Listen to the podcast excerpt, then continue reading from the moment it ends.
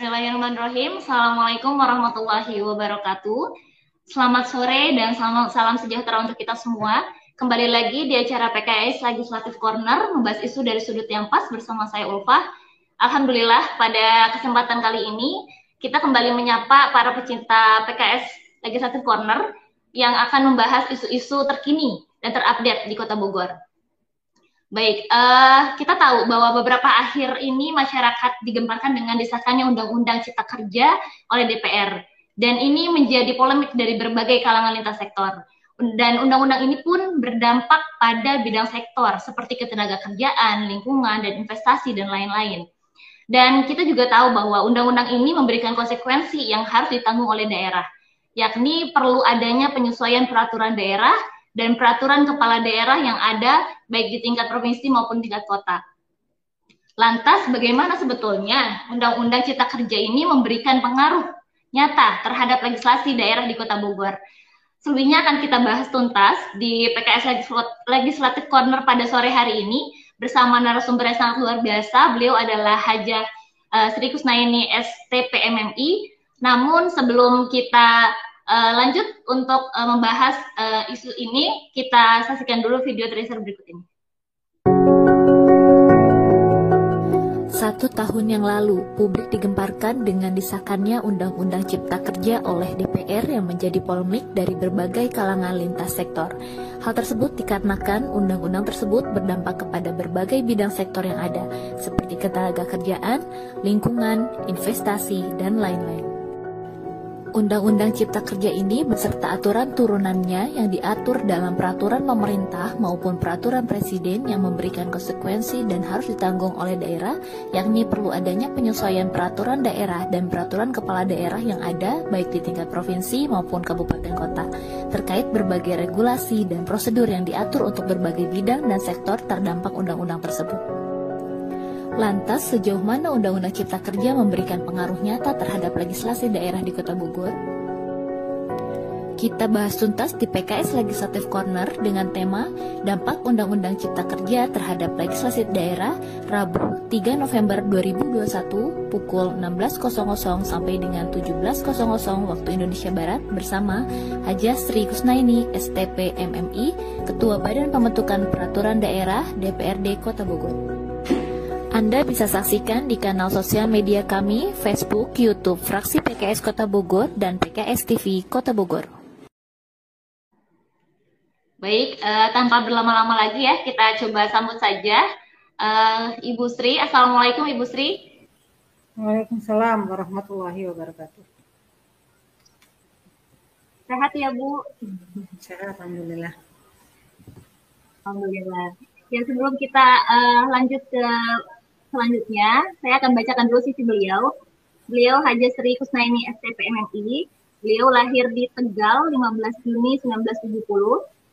Beliau merupakan anggota Komisi 4 DPRD Kota Bogor dan juga merupakan Ketua Bapemperda DPRD Kota Bogor saat ini. Baik Bu, uh, kita mungkin langsung saja ya Bu ya untuk uh, pada hari ini. Dan kita kan hari ini tentang dampak Undang-Undang Cipta Kerja terhadap legislasi daerah. Nah, sudah setahun gini ya Bu, Undang-Undang Cipta Kerja ini disahkan gitu. Nah, sebetulnya sejauh mana sih dampak dari Undang-Undang Cipta Kerja sendiri secara umum bagi warga Kota Bogor, Bu? Baik. Bismillahirrahmanirrahim. Suara saya cukup jelas? Jelas, Bu. Oke.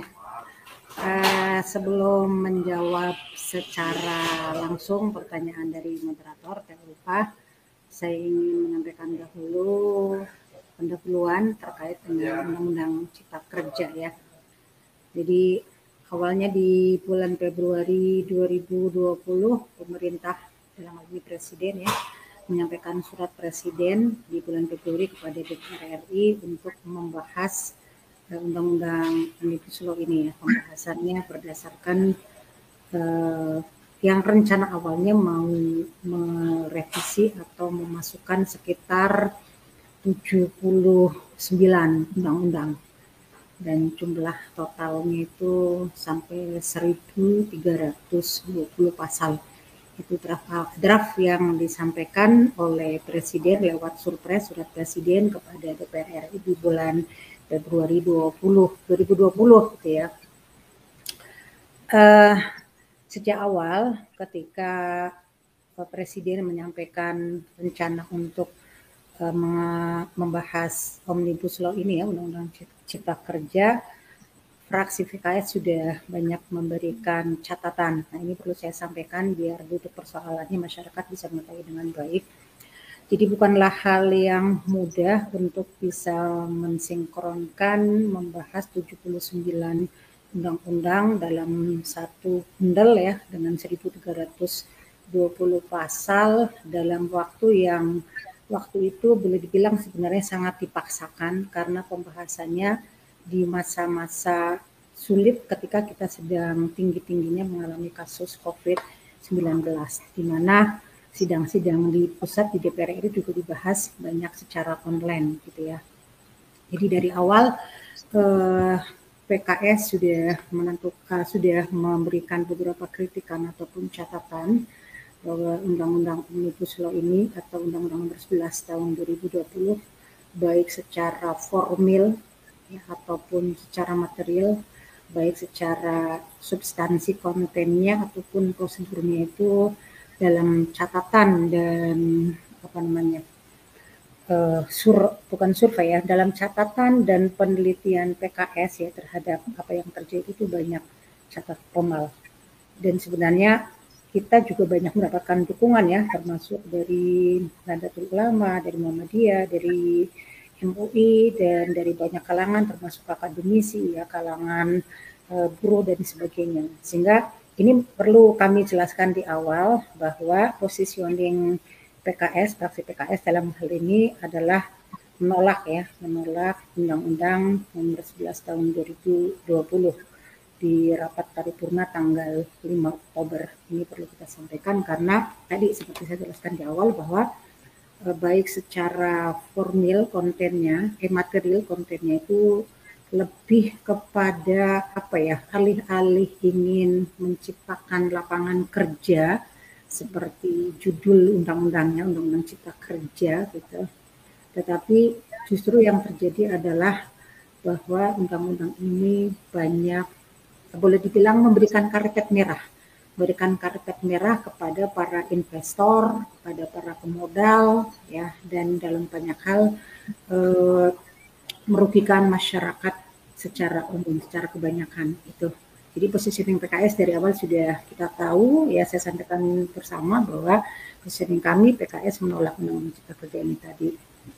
Nah, eh, tapi kemudian ketika uh, paripurna di DPR RI mengesahkan undang-undang cipta kerja yang kemudian di breakdown dalam beberapa aturan teknisnya ya dengan awalnya ada dua PP PP peraturan pemerintah terkait dengan lembaga pengelola investasi ya dan yang satu lagi adalah PP tentang uh, modal modal bagi lembaga pengelola investasi. Awalnya yang disahkan dua PP tersebut Kemudian berikutnya hadirlah di eh, waktu-waktu uh, berikutnya kurang lebih ada 49, 45, 45 PP dan 4 Perpres ya, peraturan presiden sebagai turunan dari Undang-Undang Cipta Kerja tersebut. Yang tadi seperti disampaikan oleh moderator bahwa eh, baik secara substansi di pasal-pasal yang ada di undang-undang ataupun di PP banyak konsekuensi yang kemudian berdampak kepada eh, peraturan yang ada di daerah ya baik terkait dengan eh, perdanya ataupun perwalinya. Kurang lebih ada sekitar 42 perda yang terdampak perda di Kota Bogor ya kemudian ada sekitar juga 42 perwali yang nanti mungkin bisa dijelaskan lebih detail terkait dengan beberapa klasternya ya. Tapi secara umum eh, misalnya bisa dilihat dari kaitannya dengan ketenaga kerjaan, kemudian terkait dengan penataan ruang ya, RTRW, rencana tata ruang wilayah, kemudian juga terkait dengan perizinan ya, perizinan. Itu sementara sebagai sebuah pengantar. Terima kasih uh, ini selanjutnya Bu, ini kan ada regulasi-regulasi baru Bu yang dimuat dalam undang-undang itu pekerja berupa peraturan itu dan akhirnya Suaranya kok nggak begitu jelas ya Teh? Ya, suara Teh Ulfa kurang jelas, kurang jelas. Kurang jelas Bu. Oke, sekarang sudah jelas Bu? Nah, udah lebih dekat. Kejauhan lagi. Ya. Nah, itu tadi ya. Jadi adanya regulasi-regulasi baru yang dimuat dalam Undang-Undang Cipta Kerja, terus beserta ada PP dan Perpres turunannya, itu kan memberikan konsistensi terhadap regulasi yang ada di daerah gitu ya, baik uh, perda maupun permisi perwali gitu. Nah, sebetulnya sejauh mana sih Bu gitu ya itu berdampak terhadap perda dan perwali yang ada di Kota Bogor? Ya, baik.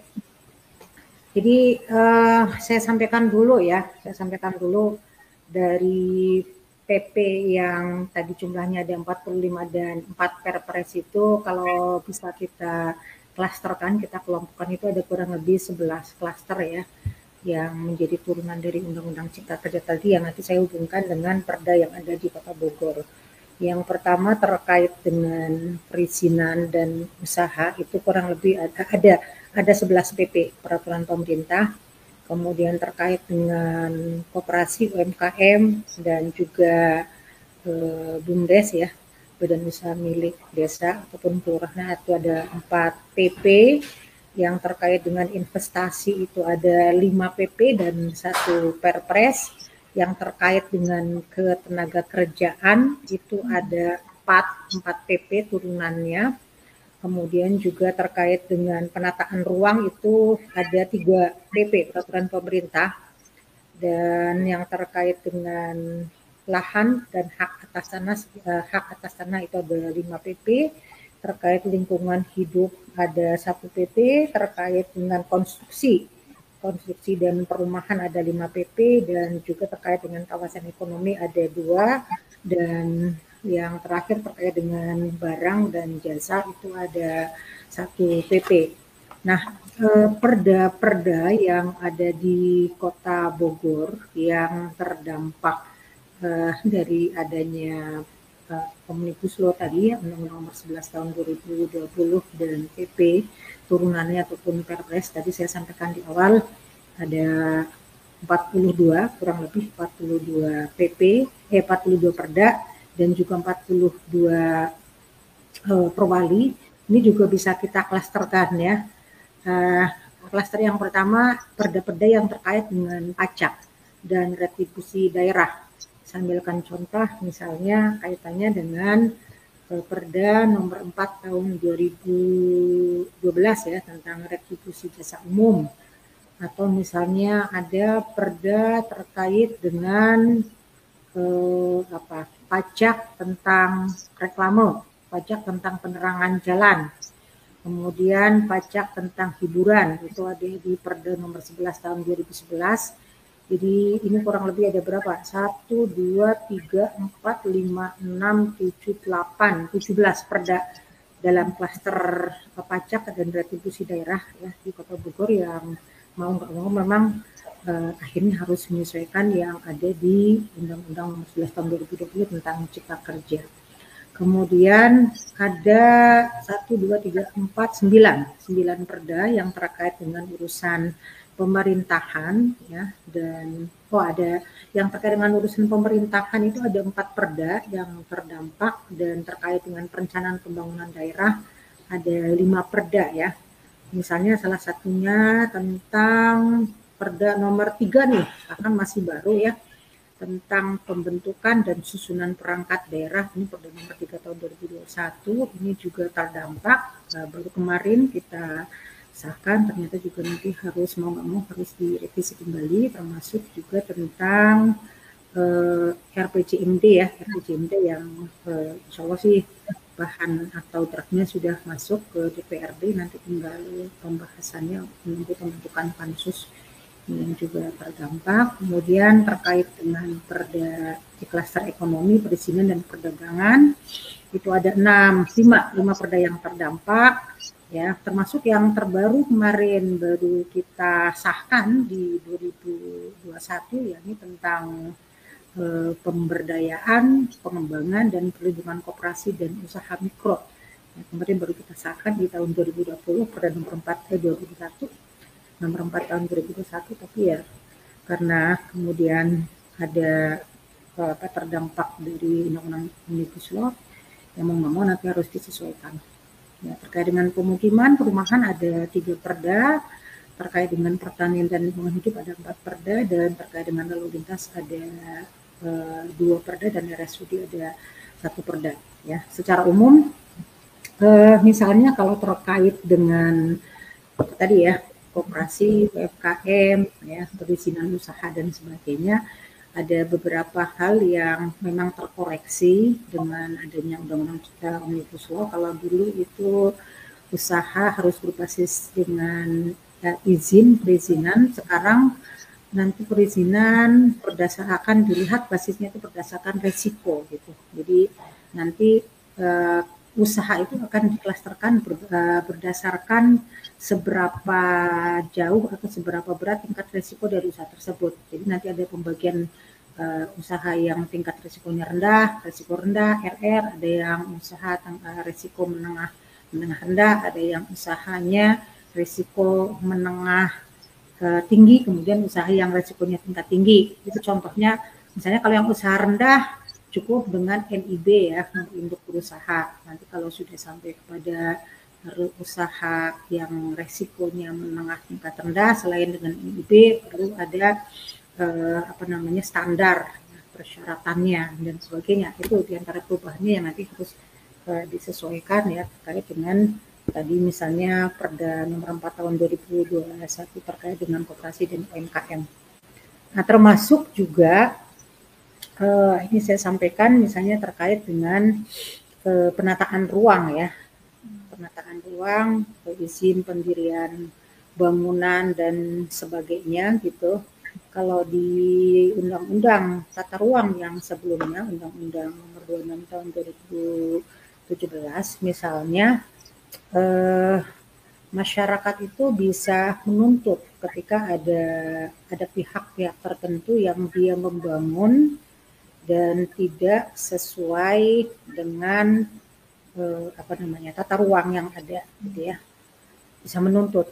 Tapi dengan dampak dengan adanya undang-undang cipta kerja ini tadi masyarakat tidak bisa lagi menuntut. Dia hanya bisa eh, mengajukan semacam keberatan. Jadi tidak bisa dituntut secara hukum. Ini yang eh, terlihat sekali bahwa undang-undang ini apa ya lebih banyak berpihak seperti di awal saya sampaikan tadi kepada para pemodal dan investor ya. Termasuk saya ambilkan contoh berikutnya yang jelas sekali merugikan banyak merugikan masyarakat secara umum. Ini lebih banyak kaitannya dengan misalnya ketenaga kerjaan gitu ya. Itu tadi yang terdampak juga pada ketenaga kerjaan ya di Kota Bogor. Di Undang-Undang Omnibus Law misalnya terkait dengan ketenaga kerjaan awalnya di Undang-Undang Nomor 3 Tahun 2013 tentang ketenaga kerjaan itu pekerja diberikan, ah, maksudnya gini, terkait dengan misalnya waktu lembur. Waktu lembur itu di Undang-Undang Ketenaga Kerjaan yang sebelumnya sebelum Cipta Kerja itu eh, maksimal pekerja boleh lembur hanya tiga jam per hari maksimal ya atau 14 jam per pekan di Undang-Undang Cipta Kerja ternyata waktu lembur itu dinaikkan bisa maksimal 4 jam per hari atau 18 jam per pekan. Ini terlihat sekali bagaimana apa ya kalau bahasa saya itu pemerasan ya, pemerasan. Pemerasan kepada para pekerja, pada para pegawai termasuk misalnya kaitannya dengan eh, apa upah upah minimum. Memang masih ada di Undang-Undang Cipta Kerja gitu ya, upah minimum provinsi, upah minimum, minimum eh, apa kota kabupaten ya masih ada. Hanya di Undang-Undang Cipta Kerja yang kemudian dihapus itu adalah upah terkait dengan apa istilahnya itu ya, kok saya lupa. Eh, spesifikasi tertentu, keahlian tertentu itu dihapus. Ya, ini juga termasuk juga ketentuan bahwa ada grade misalnya kalau dia sudah lama kerjanya berapa tahun dan sebagainya itu aturannya banyak banyak merugikan pegawai ya termasuk juga eh, hak cuti ya. hak cuti eh, yang tadinya di Undang-Undang Ketenaga Kerjaan Nomor 3 Tahun 2018 itu ter, ter apa namanya tercantum secara definitif misalnya diberikan hak cuti di tahun ke-7 dan tahun ke-8 eh, selama dua bulan gitu ya. Nah di Undang-Undang Cipta Kerja ini tidak dicantumkan kembali dan itu diserahkan kepada perjanjian kerjasama antara eh, pegawai dengan perusahaan. Ini yang tadi saya sampaikan ya nanti bisa-bisa aja para pengusaha ya atau dalam hal ini adalah eh, apa namanya perusahaan investor yang membuat eh, perjanjian kerjasama yang justru banyak merugikan masyarakat eh, umum ya bawah itu termasuk dalam hal eh, ketenaga kerjaan yang lainnya yang juga uh, me, apa namanya merugikan masyarakat ini terkait dengan hak uh, pekerja untuk mendapatkan pesangon. Memang masih ada, cuma jumlahnya itu nanti perlu dilihat kembali ya di PP 35 2021 apa namanya kelipatannya itu lebih kecil dibandingkan dengan di undang-undang ketenagakerjaan yang sebelumnya. Jadi hak pegawai lebih banyak dikurangi. Nah termasuk dalam penempatan Eh, tenaga kerja asing gitu ya. Kalau di undang-undang ketenaga kerjaan sebelumnya misalnya kalau pemberi kerja atau perusahaan mau menggunakan tenaga kerja asing itu dia harus mendapatkan izin dari eh, dinas tempat yang terkait dengan tenaga kerjaan gitu. Sementara di Omnibus Law itu kalau sebuah perusahaan mau menggunakan tenaga kerja asing dalam tanda kutip tidak perlu izin tapi cukup memberitahukan rencana penggunaan tenaga kerja asing yang di yang diketahui oleh pemerintah pusat. Jadi satu hal lagi yang sebenarnya juga sangat uh, kita sayangkan ya dari undang-undang omnibus law ini adalah uh, kalau saya bilang setback yang mundur ke belakang, semangat yang untuk awalnya kita bisa desentralisasi otonomi daerah sehingga pemerataan pembangunan bisa lebih baik lagi, lebih merata di Undang-Undang Cipta Kerja ini justru malah e, mundur ke belakang karena kewenangan itu banyak ditarik ke pemerintah pusat gitu. Nah, jadi kewenangan pemprov dan pemkap atau pemkot banyak yang di apa ya dipotong, dibabat, ya, termasuk eh, kalau kaitannya dengan tata ruang di undang-undang tata ruang yang sebelumnya sudah disebutkan bahwa penataan ruang di tingkat Eh, bisa sampai ke tingkat kecamatan ataupun desa. Sekarang ini ditarik dari ke pusat, pemkop atau pemprov itu hanya boleh e, melakukan pembinaan dan pelaksanaan dari apa yang sudah ditentukan oleh pusat dalam bentuk norma standar, e, prosedur dan kriteria NSPN norma standar NSPK. Jadi semuanya sudah di apa namanya dibuatkan kriterianya, standarnya dan sebagainya dari pusat eh, Pemkot atau Pemkap dan Pemprov tinggal menyesuaikan saja. Kurang lebihnya seperti itu, Teh. Ya, ya Bu. Uh, jadi sebetulnya memang undang-undang ini tuh lebih banyak merugikan masyarakat ya Bu ya. Jadi memang kenapa kita fraksi PKS eh, menolak gitu ya tentang undang-undang yeah. ini karena di proses penyusunannya gitu ya yang secara hmm. singkat dan juga dari sisi substansi tadi gitu ya. Jadi banyak sekali uh, apa hal-hal yang memang merugikan masyarakat. Oke baik, uh, kita akan lanjut lagi ke bahasan selanjutnya. Namun sebelumnya kita coba tonton dulu video berikut ini. Bismillahirrahmanirrahim. Assalamualaikum warahmatullahi wabarakatuh. Saya Harus Wandaru, Ketua DPPKS Jawa Barat, mengucapkan selamat Hari Sumpah Pemuda 28 Oktober. 93 tahun yang lalu kita menyaksikan para pemuda berkomitmen, bahkan bersumpah untuk bersatu, satu bahasa, satu bangsa, bangsa Indonesia. Dan hari ini kita berjuang kembali dalam pandemi COVID-19. Kebangsaan kita diuji, persatuan kita diuji. Dan saat ini saatnya pemuda untuk tampil kembali, untuk berkomitmen menyatukan bangsa Indonesia agar Indonesia menjadi bangsa yang maju. Inilah waktunya, bukan besok atau lusa, tapi hari ini mari pemuda tampil untuk mengambil peran agar bangsa Indonesia menjadi bangsa yang jaya tidak hanya untuk kita sendiri tapi untuk umat manusia di dunia ini. Selamat Hari Sumpah Pemuda. Semoga keadaan kita menjadi lebih baik dengan tampilnya para pemuda. Assalamualaikum warahmatullahi wabarakatuh.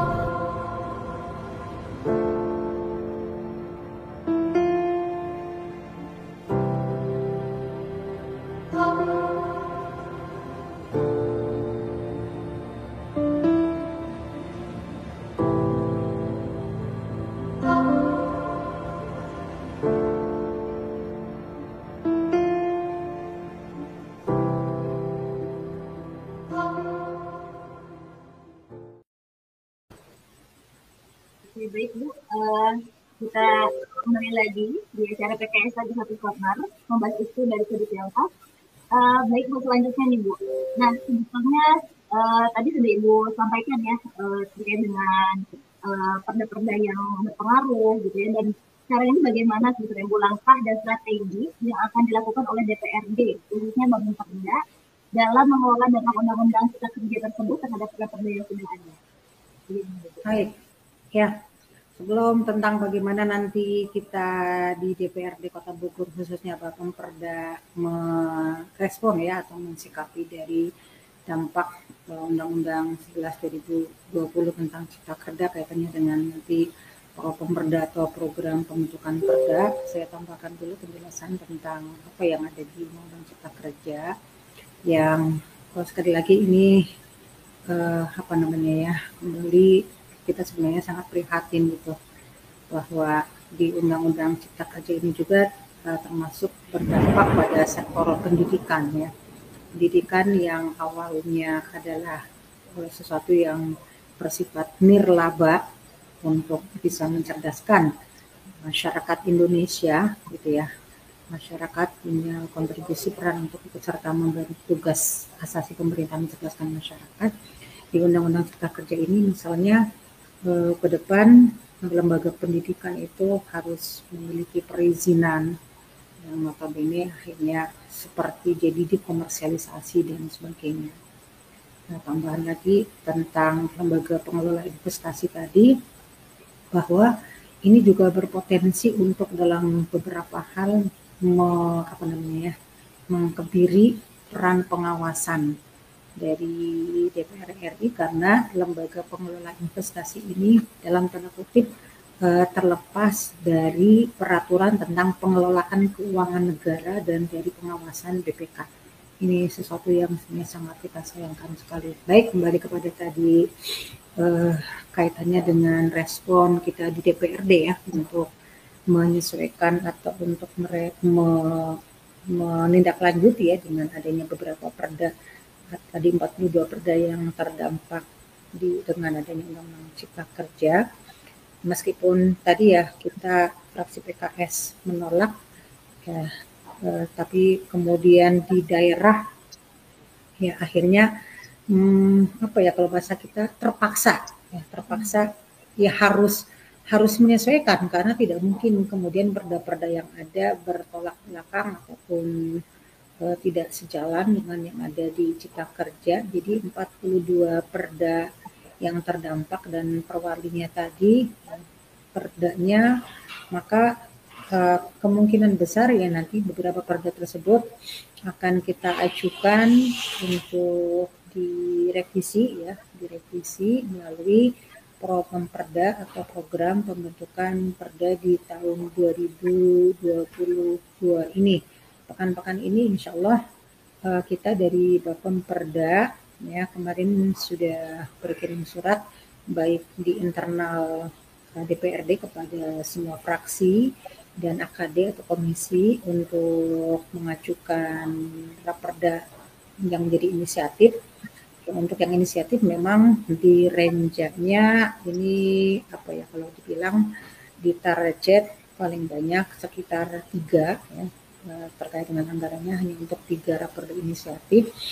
Kemudian nanti raperda-raperda yang dari Pemkot, dari SKPD-SKPD terkait akan kita seleksi, ya akan kita seleksi uh, dengan harapannya bisa kemudian di apa namanya diprioritaskan secara bertahap untuk merevisi 42 perda yang tadi terdampak Tentu karena tidak semua bisa langsung masuk di tahun 2022, nanti kita akan melihat mana yang lebih prioritas, yang menyangkut kepentingan masyarakat secara langsung ya, dan juga akan melihat dari sisi apa eh, kompleksitas dari perda yang ada, termasuk mungkin juga dilihat dari apa namanya constraint waktu ya, constraint waktu sudah berapa lama perda yang ada tersebut. Jadi mungkin nanti akan lebih kepada semacam pentahapan di perda tersebut karena kalau berdasarkan pengalaman tahun sekarang dan tahun sebelumnya kita paling banyak hanya bisa dalam satu tahun membahas sekitar 14 sampai 16 raperda yang ada apakah nanti mungkin pembahasannya di klasterkan ya. Tapi sepertinya kita tidak akan mengambil jalan untuk dibuat metodenya seperti omnibus law perda ya. Sekaligus 42 jadi satu.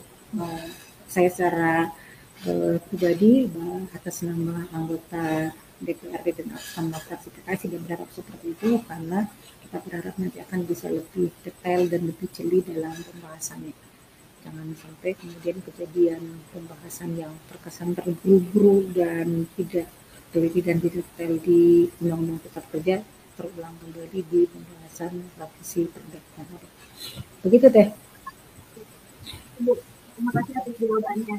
Uh, Oke, okay. bagi para pemirsa yang ingin bertanya atau memberikan saran atau komentar, silakan uh, tulis di kolom komentar di YouTube ataupun di Facebook fraksi PKS dua atau di PKS Itu, mungkin pertanyaan selanjutnya dulu. Nih, uh, bagaimana uh, rencana DPRD khususnya Bapak Gubernur dalam menyusun program pembentukan peraturan daerah ya, Kontornya untuk tahun 2022 serta uh, bagaimana sih pro progres yang sudah dilakukan terkait dengan Kontornya di tahun 2022? Progresnya ya Teh ya tentang propom perda. Iya, ya. jadi sampai tadi siang tadi saya konfirmasi ke eh, teman-teman eh, di Makulan Babam Perda, memang dari fraksi-fraksi dan dari komisi sudah masuk beberapa usulan raporda inisiatif detailnya judul-judulnya apalagi saya belum mendapatkan daftarnya tapi cukup banyak yang masuk e, sementara dari Pemkot sampai hari ini sampai siang tadi saya cek belum masuk ke usulan-usulannya. Kita berharap paling tidak harusnya e, berbarengan nanti dengan pengesahan APBD RAPBD 2022 harusnya sebelum itu sudah ada pengesahan program pembentukan perda di tahun 2022 seperti itu. Mungkin kita lanjut ke sesi selanjutnya Bu. Ini mungkin ada tanya jawab dari para pemirsa yang ingin bertanya. Silakan mungkin operator bisa disampaikan. Oke, ini dari Ustaz tadi Rizwawan. Apakah ada pos pengaduan khusus dari pemerintah atau minimal diadakan oleh fraksi PKS di RI terkait dampak undang-undang cipta kerja? Sudah di provinsi dan kabupaten atau kota cukup banyak yang harus dilakukan penyesuaian dan memiliki konsekuensi untuk pemerintah daerah maupun rakyat Oke, langsung teh. Ya, langsung. Ya, jadi uh, sejak awal ketika pembahasan di DPR RI udah mulai kita kerja, fraksi PKS DPR RI sudah banyak juga melakukan hearing ya dengan beberapa kalangan masyarakat seperti tadi saya sebutkan di awal uh, dengan ormas-ormas besar, dengan MUI, termasuk juga dengan para aktivis lingkungan, aktivis buruh dan sebagainya sudah banyak melakukan hearing ya dengar pendapat. Ya kalau kemudian hasilnya seperti itu tetap disahkan walaupun kita sudah banyak masukan. Sebenarnya masyarakat dalam hal ini punya peluang ya punya peluang untuk dalam tanda kutip membatalkan apa yang sudah ada di Undang-Undang Cipta Kerja lewat mekanisme yang namanya uh, judicial review ke MK. Ya, ke MK uh, bisa atas nama perorangan, bisa atas nama lembaga dan sebagainya. Silakan masyarakat bisa mengajukan uji materi ya, ke MK dengan prosedur yang tentu sesuai dengan apa yang sudah ditentukan gitu ya. Dan di luar itu eh, fraksi PKS tetap membuka ruang untuk menerima aduan, masukan atau apa pun namanya dari masyarakat baik di fraksi pusat di DPR RI ataupun di fraksi di provinsi dan kota kabupaten yang ada di seluruh Indonesia karena fraksi PKS selalu menyiapkan ruang yang namanya hari aspirasi. Ini hari aspirasi. Uh, secara ofisialnya mungkin biasanya kita nyiapin waktu dari Selasa ya baik di pusat ataupun di provinsi kota kabupaten. Tapi di luar hari itu dengan prosedur berkirim surat resmi dan sebagainya yang dari kalangan perorangan, lembaga, komunitas atau apa pun silakan bisa berkomunikasi, bisa menunjukkan masukan, usulan dan apa pun namanya secara langsung kepada kami di fraksi PKS. Demikian. Selanjutnya mungkin ada pertanyaan lagi dari. Ini dari YouTube Aye on Road. Oke, Assalamualaikum. Undang-undang Cipta Kerja kan ini ada dampaknya. Terus apa dibiarkan aja atau bagaimana? Apa masih bisa dibatalkan? Terima kasih. Bagaimana Bu? Iya, tadi sudah terjawab di depan ya. Jadi masyarakat bisa membatalkan lewat mekanismenya judicial review. Jadi saya sampaikan di awal. Dan sebagaimana juga secara umum undang-undang yang lain ataupun perda yang lain tetap punya peluang untuk direvisi ya. Tapi memang ada beberapa apa ya persyaratan ya. Kalau untuk revisi mungkin memakan waktu yang panjang karena prosedurnya misalnya eh, berarti harus masuk dulu kalau di tingkat pusat eh, harus masuk ke apa namanya ya program legislasi nasional. Ya, dan di program legislasi nasional itu biasanya listnya itu sudah cukup panjang gitu ya. Makanya ada program legislasi nasional yang jangka panjang, ada yang program legislasi nasional tahunan.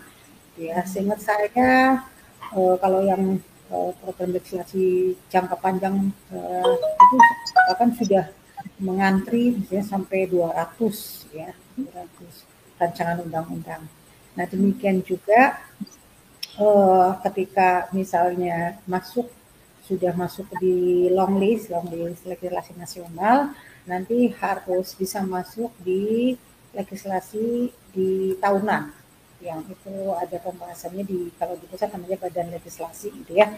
Legislasi itu di situlah akan ada proses-proses politik ya akan ada apa namanya ya proses politik perjuangan masing-masing fraksi ya perjuangan masing-masing anggota atau kumpulan anggota atau komisi dan sebagainya ketika memang harus dari masyarakat sangat kuat ya untuk membatalkan uh, undang-undang cipta kerja tadi ya tadi selain mekanisme judicial review uji materi ya lewat proses resmi dengan revisi undang-undang kembali tapi tadi saya sampaikan ini butuh effort perjuangan yang cukup berat karena di situ ada tadi ya antri legislasi yang mungkin juga cukup panjang, kemudian proses-proses politik yang tidak mudah, apalagi dengan kalau kita di PKS dengan jumlah hanya berapa? 50 ya 50 anggota di pusat dari 575 tentu kalau babnya misalnya voting dan sebagainya ya kayak kemarin di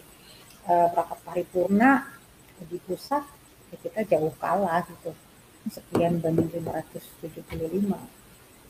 Makanya ke depan masyarakat harus lebih cerdas lagi ya dalam memilih wakil-wakilnya siapa yang benar-benar mewakili dan memperjuangkan uh, rakyat dan siapa yang justru malah dalam tanda kutip mendukung para pemodal alih-alih menciptakan lapangan kerja tapi justru banyak merugikan tenaga kerja itu sendiri, tapi banyak menguntungkan para investor. Itu teh.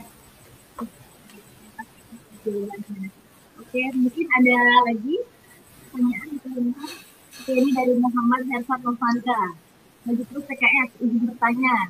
uh, secara umum adakah komitmen dari fraksi PKS dengan adanya undang-undang cipta kerja ini terhadap legislasi legislasi daerah yang akan dihasilkan oleh DPRD Kota Bogor untuk melindungi masyarakat khususnya kaum buruh?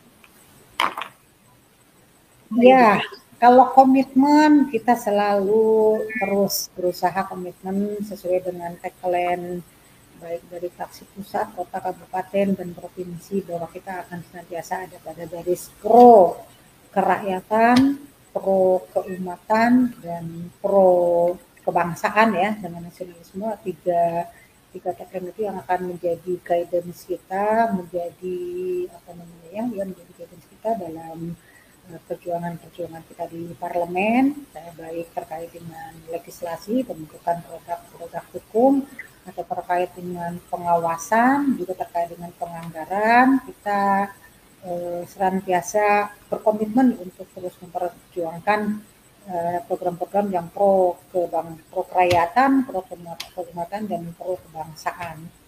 Yang bahwa kemudian dalam perjalanannya proses-proses eh, apa namanya legislasi baik di pusat ataupun di daerah uh, ada mungkin banyak hal yang ternyata belum sejalan atau sesuai dengan keinginan uh, masyarakat. Di situlah makanya pentingnya uh, apa kalau bahasa saya tadi ya ya karena kan semua semua pembahasan tadi melibatkan melibatkan banyak banyak ya, melibatkan semua fraksi gitu kan.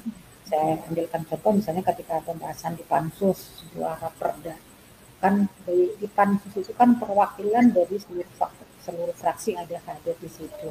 Di situlah proses-proses politik berlangsung ya, rapat-rapat akan ada akan ada apa namanya saling argumentasi ya, saling saling memperjuangkan masing-masing sesuai dengan visi misi masing-masing partai, masing-masing fraksi. Ya kalau pada akhirnya kemudian eh, apa namanya belum sesuai ya ini kembali kepada prinsip mekanisme demokrasi bahwa siapa yang di situ punya banyak suara ya di situlah insya Allah yang akan berpeluang untuk bisa me memenangkan visi misinya dan perjuangannya. Jadi saya sampaikan sekarang misalnya meskipun di kota Bogor fraksi PKS itu jumlahnya terbesar.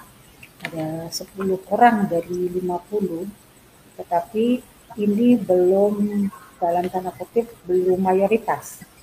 Eh, belum belum belum apa namanya belum men, belum mutlak belum mutlak. Maksud saya gini ketika misalnya pengambilan keputusan dari 50 orang katakanlah semua anggota fraksi PKS pastilah 10 orang tadi satu suara sepakat gitu kan di paripurna. Tapi kalau kemudian yang 40-nya berbeda pendapat ya dengan apa yang menjadi prinsip PKS misalnya yang 40 dari fraksi lain kemudian bersepakat berbeda di pengambilan keputusan kita kalah gitu kan karena 10 40 karena kita baru meskipun menang tapi menangnya belum menang menang mayoritas ya.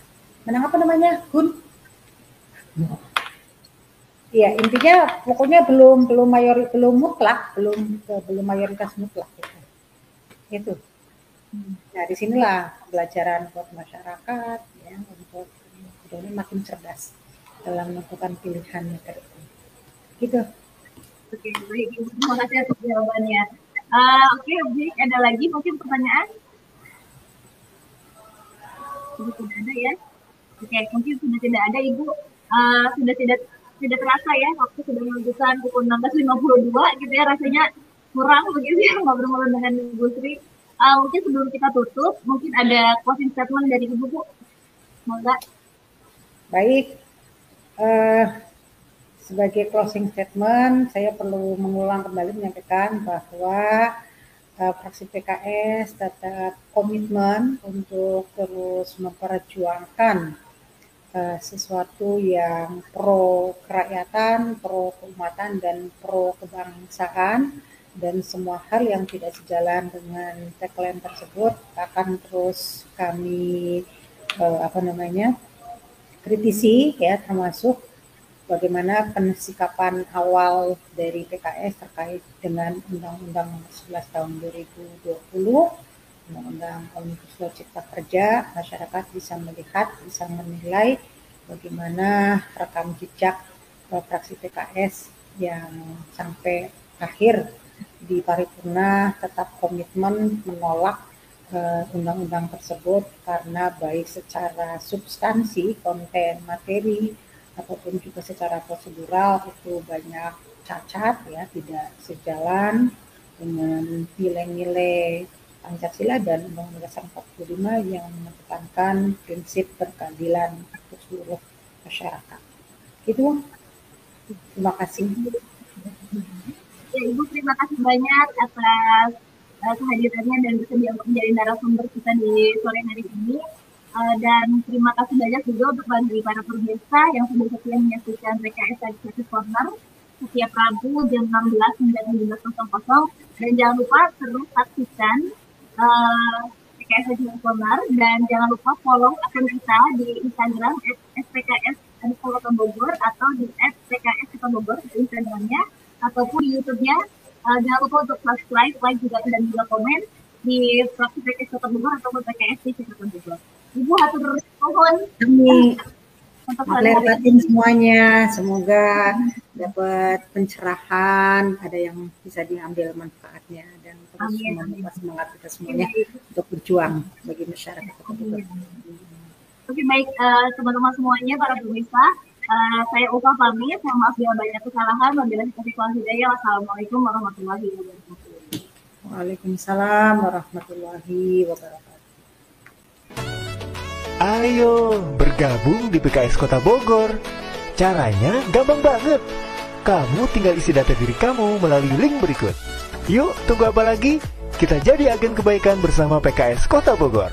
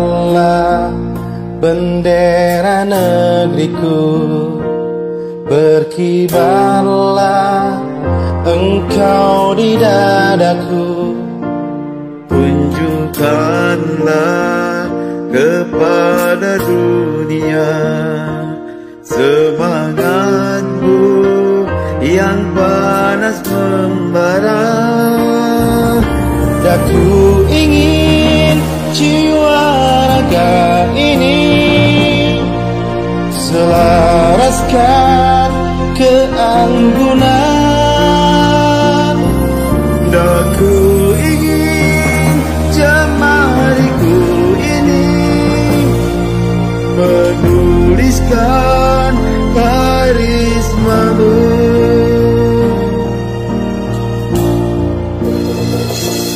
Berkibarlah bendera negeriku berkibar di luas nuansamu. Tunjukkanlah kepada dunia Ramah tamah budi bahasamu. Daku ingin kepatangan ini menunaikan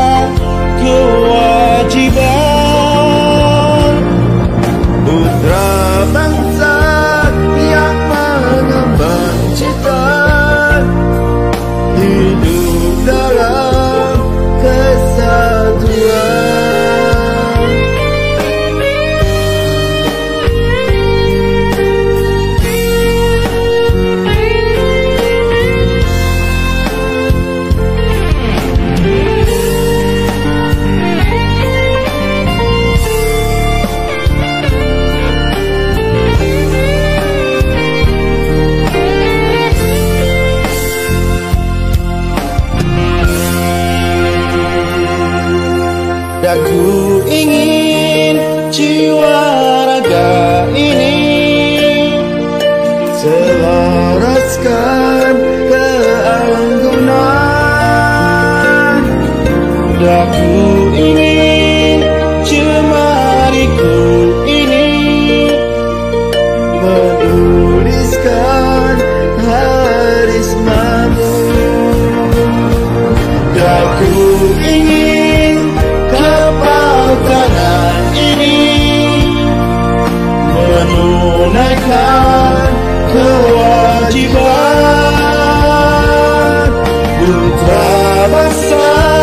yang mengejar cinta